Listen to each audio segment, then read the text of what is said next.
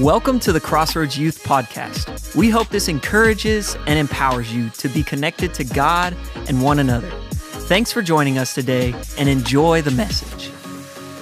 Well, have you ever wanted to be a, a king or a queen? Like, I kind of picture this like Simba, you know, in The Lion King, this like big dramatic, like, oh, I just can't wait to be king, right? I feel like most kids at some point or another have that like dream, that desire. The thought of never ending money and power and authority and influence is, is appealing to, to most. There are the occasional, like Prince Harry's and Meghan Markle's, who are like, hey, that's not for me.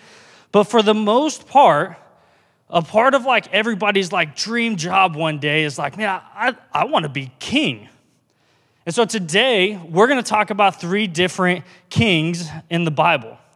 Now, although all three were kings, they couldn't be more different than, than King Kong and King James.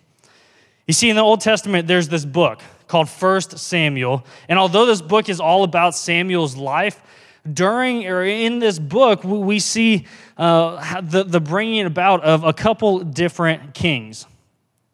See, the crazy part is Israel wasn't really even supposed to have a king. But here's how it happened. See, from the beginning, Israel was God's people. God protected them, God provided for them. God had been with them since the beginning. And what God did is He instituted what we call judges over the years to kind of keep the nation in check, right? That's where you get the book of Judges. And these judges were more of like prophets, of mouthpieces, of spokespeople for God. They didn't have any kind of ultimate authority over Israel, but they were the people that God was using to guide his people. And at the beginning of 1 Samuel, Israel just has this string of like bad luck. So they went to battle with the Philistines and lost. In this battle, 1 Samuel chapter 4, it's described as a slaughter where Israel lost 30,000 soldiers, and the rest of the soldiers ran home with the tail between their legs. During this battle, the Ark of the Covenant was stolen, and Eli, who was the judge at that point, both of his sons were killed.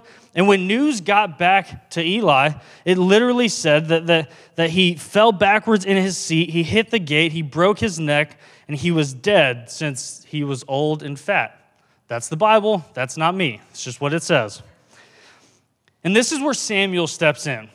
Samuel is considered to be like the last judge of Israel.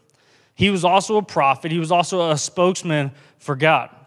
And the Bible says that the Lord was with Samuel, and he protected Israel all the days of Samuel. But eventually, Samuel got old. The Bible says that his two sons, they didn't walk with the Lord. They, they weren't good to be the next judge. And so the elders of Israel decided, you know what we need? We need a king. They've, they've gone to battle and they've lost. They, they've seen that the other nations, well, they all have kings now, and now they wanted one. No longer was God's protection and providence good enough for them. Now that they wanted a human, because that'll fix it. In reality, Israel's desire for a king was a rejection of God's rule. Like, like what Israel really wanted in a king was simply military protection. They trusted in a human warrior more than they trusted in the invisible God, even though throughout history, God had continued to protect them, continued to be there with them. See, that wasn't good enough anymore. 1 Samuel 8 says that the, Israel is, has a desire for the king, and they said that there shall be a king over us, that, that, that we might be like all the other nations and that our king may judge us and go out for go out before us and fight our battle. Now, let's pause there for a second. What we have here is God's people who, who have been protected by God and who have been provided for by God, yet they wanted what everybody else had. And before we get onto them, I got to believe that we do that too sometimes. We know what God has to offer, right? We know that, that life with God is better than life without, yet we put our trust in other things sometimes, whether it's money or popularity or acceptance or a boyfriend or a girlfriend or an influence. Man, if I just have that, this person, this thing, man, that'll lead to everything I've ever wanted. If I get a video to go viral, then I'm to be YouTube famous. If I'm with the right guy or girl, well, I'm to be popular. I'm to feel loved. If I can become a social media influ- influencer, well, then people are to start looking to me and I'm to feel important. I'm to now feel like I matter. If I have the right job, if I make enough money, well, then I won't have to rely on anybody else, even God. No, now I'm going to be providing for myself. Whether we say it out loud or not, I feel like we've all been at that point where we're foolish enough to think, man, I can do it my way. Uh, my way is better. So Israel demands Samuel, their judge, to bring about a king, and God allows it. See, one thing I've learned over time is that sometimes God allows us to get what we want in order to really show us what we really need. He allows Israel to bring about their first king. And that's when we get introduced to King Saul. Let's call him the people's king. Saul was the, the easy cho- choice as the first king, okay? He was tall, says he was shoulders above everyone else. He was strong, he was attractive, he was from a, a wealthy family. Does it remind you of anybody? Thank you, I know. So Samuel anoints Saul as king over all of Israel, over all of God's people commanding him to, to protect them from the surrounding armies. Now, now Saul's kingship kind of started in a way that, man, I wouldn't have written it that way for myself. In 1 Samuel 10, we hear this story that, that Samuel has all the tribes of Israel come together and he's going to introduce Saul as king. And guess what? He's nowhere to be found. They start looking around, they send out search parties, and Saul says that Saul was hiding out in the baggage. Not how I want my first days of being a king to, to be written about, but it happened. But it got better from there. His first battle was against the Ammonites uh, after being told that all of Israel would have to gouge out their right eye to, as a sign of like disgrace, of shame. Saul said, Hey, we're not doing that. And he rallied the troops. He went and defeated the Ammonites, struck them down in one day. And all of Israel rejoiced. Saul was the man. His popularity was off the charts, and as long as he had God's anointing, God's protection, well, then Israel loved him. He went to battle for them. He was the people's king. And then one day, all that started falling apart. See, in 1 Samuel 13, we see Saul make this huge mistake. You know what it was? He offered a burnt sacrifice himself. Doesn't sound like a big deal, right? To you and me, we're like, okay, cool. But Saul was in this situation where, where he was separated away from Samuel, who was allowed to do uh, sacrifices. He was out there, he was with his, his army. They were about to go and fight the Philistines. And, and his army's like, hey, we don't want to wait for Samuel no more. Samuel said, hey, go ahead, go ahead of me, and I'll meet up with you in seven days and wait for me, okay?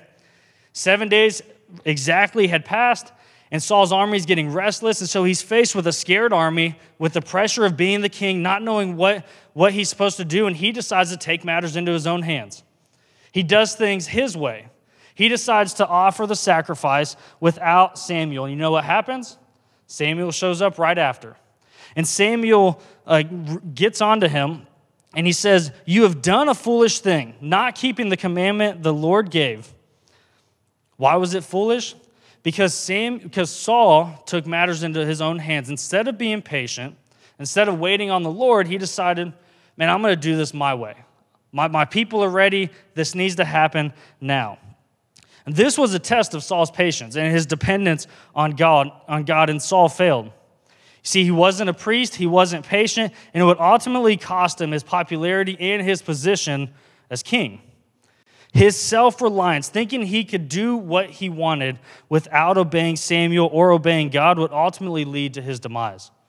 This was the beginning of the end. He went, on, he went from the popular king to the prideful king, and from this point forward, God would be looking for a replacement king for Samuel, one that instead of seeking his own ways, sought God's heart. See, when we choose popularity over purpose, over what God has called us to, we miss the reason that God has us in the positions He has us. Uh, whether you're the, the first chair in the band, whether you're the, the starter on varsity, or you're the, the B team backup. man, God has you where He has you for a purpose. And a lot of times we try to rush through that and we try to do things our way. We try to say, man, I, well, if I just got to that position, then I'd be important. Then I'd have some influence. And, and I believe what God's trying to teach us is to, to, to trust Him and to be patient with where He has us today. I know as a junior high and high school student, it's really easy to look for the future, to look and say, man, I, when I get to college, that's when I'm going to start whatever. When I become an adult, things are going to be so much easier and I'm going to be able to do all kinds of things, whatever I want. And I believe that if we, we just focus on the future and don't see where God has us right now, then we tend to miss the opportunities that God puts us in right here and right now. Saul missed it. He did things his own way. He, God said that, that he would send Samuel, um, and, and Saul said, Man, I'm going to do it my own way. So God sent Samuel on a mission to find the next king. We're going to call that king the, the powerful king. So skip ahead a little, 1 Samuel uh, chapter 16. I know we're doing a lot of 1 Samuel all in like one sermon. I'm giving you the overview, but it's all right. 1 Samuel 16, and we find our next king, Saul's replacement. The Lord sent Samuel to the house of Jesse where, where he was going to identify the next king of Israel. And when Samuel tells Jesse that it's one of his sons, Jesse does what most fathers in that day would do, and he says, All right, bring in the oldest son he brings in this guy named Eliab, and Eliab looked the part, just like Saul did. He was the oldest, he, he was the guy that would be the easy choice. But the Lord told Samuel, hey, this isn't the guy. In fact, this is where we, we get the famous verse, which is also this week's memory verse, 1 Samuel 16 7, where God says to Samuel, Do not look at his appearance or at the height of his stature, because I have rejected him. For the Lord sees not as man sees. Man looks at the outward appearance, but the Lord looks on the heart. You see, God doesn't care about how his king looks. He wants somebody with a heart that's in line with his. That's true for Israel's king, and that's true for you and me.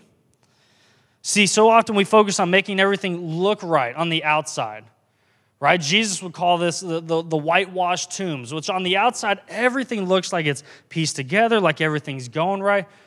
But on the inside, is your heart lined up with God's heart?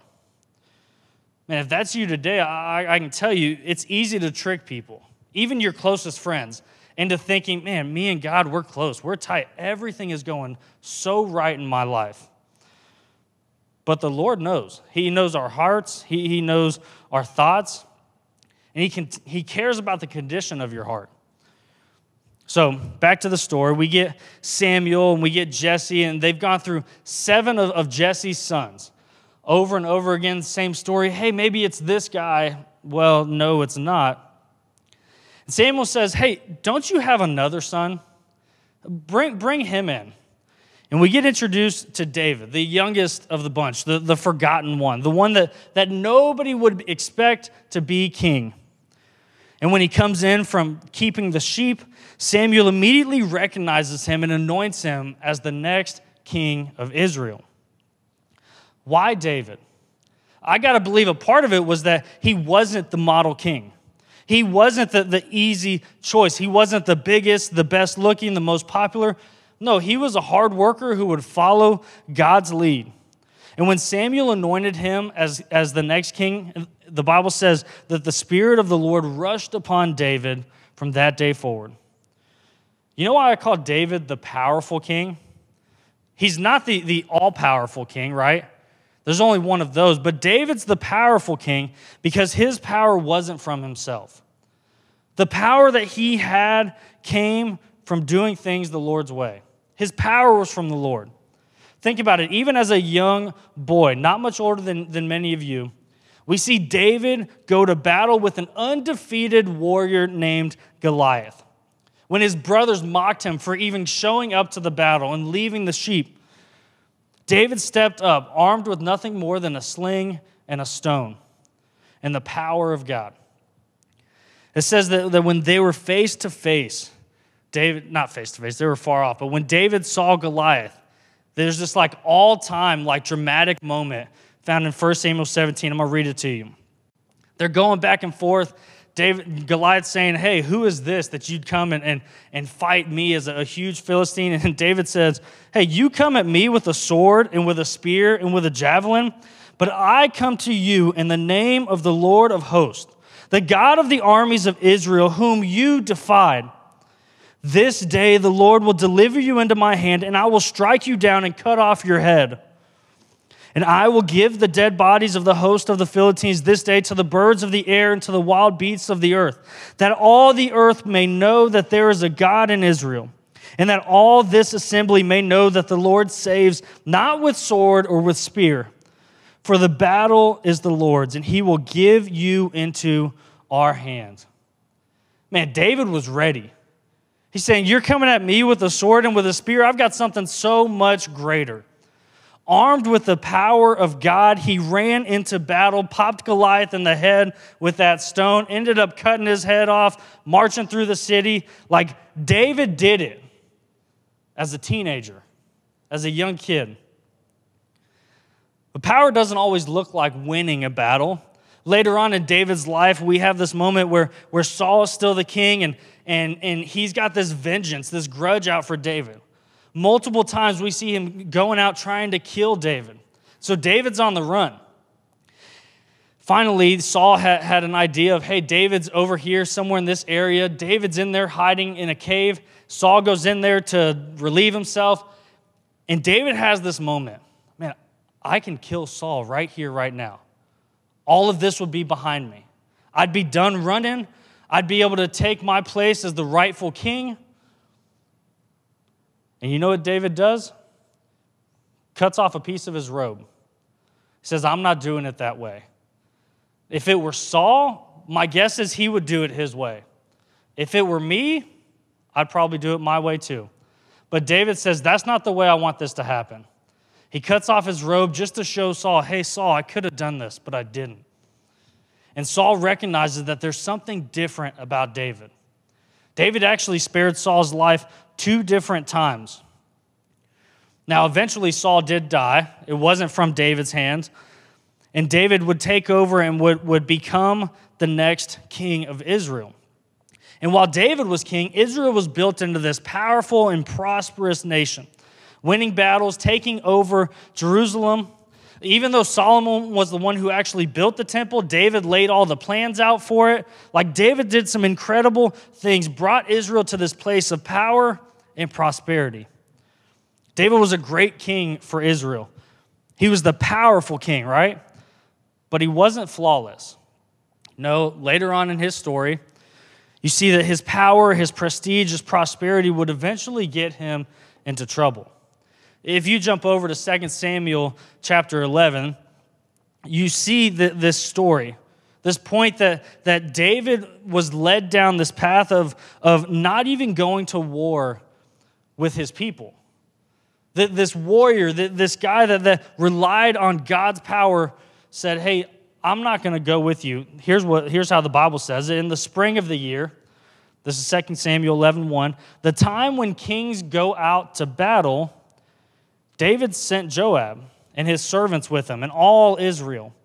And they ravaged the Ammonites and besieged Rabbah, but David remained at Jerusalem. You know what happens next, right?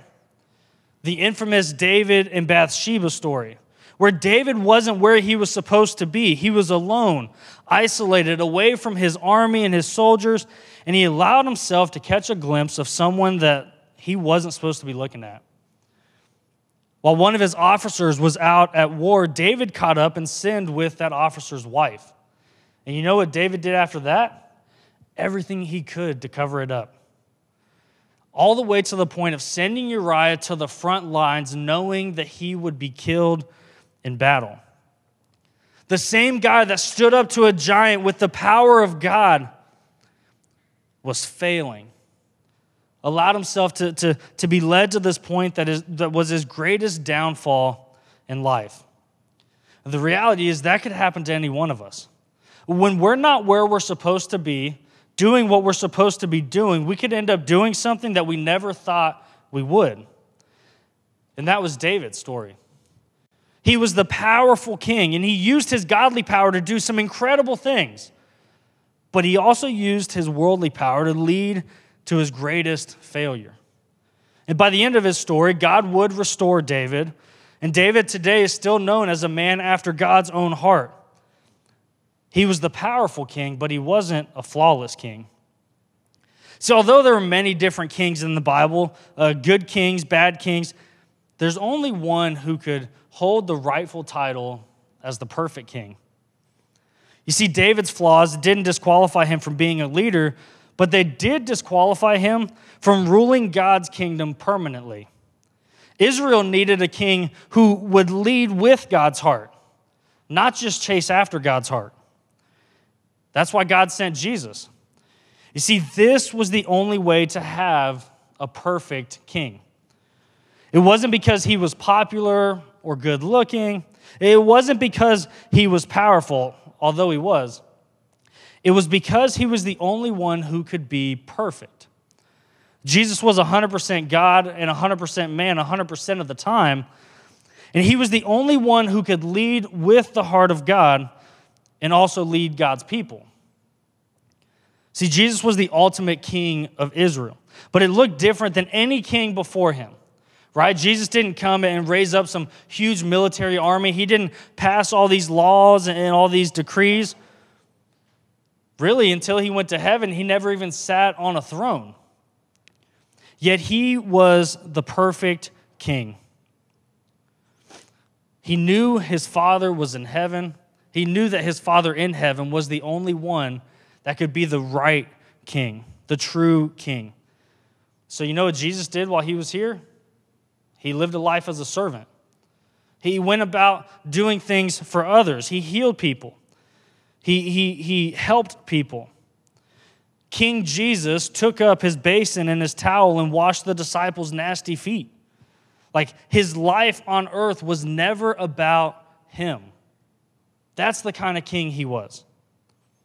From the time that he taught his disciples how to pray in Matthew 6 to the time that he was praying in the Garden of Gethsemane, Jesus' heart was to fulfill the will of the Father. Think about it. King Jesus, right, lived a perfect life, did everything the way he was supposed to. If you, t- if you ask me, he had every right to start barking out orders saying, Hey, I don't deserve this. Hey, these people don't deserve me. And he was right but instead, while sweating blood with agony, decided that, that he would, fo- would follow uh, his father's will, that he would go to the cross, that the perfect king would be the sacrificial king. Like, that's our king. So, why does this matter to us, right? You got King Saul, who Israel's first king, but wasn't really good. You got King David, right?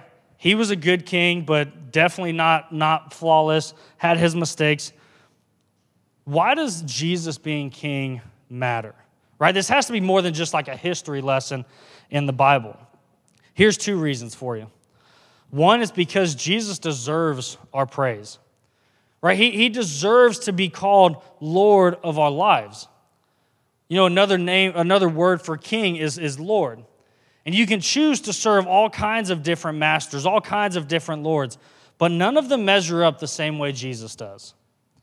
You know, the Bible says in Romans chapter 10, verse 9, that, that when we confess with our mouth and we believe in our hearts that, G, that God raised him from the dead, I skipped a part that's really important. we confess with our mouth that Jesus is Lord, and we believe in our hearts that God raised him from the dead, that we will be saved. The reality is, acknowledging Jesus as Lord is the most important thing you and I can do. It's so much more than just a attaboy, Jesus. Thanks for all you did. You're cool. Like, appreciate it. It's saying, I'm going to live my life for Him. See, the second thing that, that this means for us is that we live for a kingdom that is not our own. We live for His kingdom living life to impress others, to build up our own status, to, to, to build up our own kingdom, it gets exhausting. Trying to, trying to make it, trying to become the next greatest thing, never ends up really happening. So, what would happen if we stopped caring about what others thought of us and we started caring more about how Jesus saw us? You know what I think would happen? I think our schools would look different. I think that there wouldn't be people that felt alone and isolated. I think our church would look different. I think that, that, that we would have a youth group that, that had so many people that just felt welcome to come as they are. I think that our world could be different if our focus was not on ourselves, but it was on Jesus and living for his kingdom, man, I think that some incredible things could happen. But we have to make that choice. Man, am I going to live for myself? Am, I going to live for, for my kingdom? Or am I going to live for Jesus's? Man, there's plenty of celebrities out there. There's plenty of, of, of important people out there that, that, that you might look at and go, man, that, I want to be like that person. I want to follow them. I want to follow their lead. And you know what always happens? At some point or another, they let you down. They fall short. Something happens to where you see, man, they're not perfect. But can I tell you something? Jesus is. Jesus is the only one that's perfect. Jesus is the only one that's worthy of our praise. You know, to be honest with you guys, like this past year, but, but really these past couple weeks have been really difficult. I know for some people, you, you face it at different times. And, and you get to this point where you're like, man, I just need a win. I need something to go right. And when I was reading over this sermon, studying through it, like I realized, man, we have the greatest win that we could ever ask for we get to follow a, a, Savior and a King that chose to, to give his life for us. It doesn't matter what happens in our life. Will tough times come? Yeah. Will there be difficult seasons in our life? For sure. Many of you guys have, have faced all kinds of different things this past year. But one thing remains true is that God is on his throne in heaven, and he can still be on, on his throne in our hearts. And my challenge for you today is to make sure that Jesus is in his right place. Not just that he's one of your priorities in life, but that he is first. That, that you've chosen to make him Lord of your life, King of your life. That you are choosing to follow his way and to live for his kingdom, not our own. Thanks for joining us today. If you've enjoyed the podcast, you can subscribe, share it with your friends, or even take a screenshot and share it to your social stories. And make sure to tag us at Crossroads Youth. Thanks again for listening. See you soon.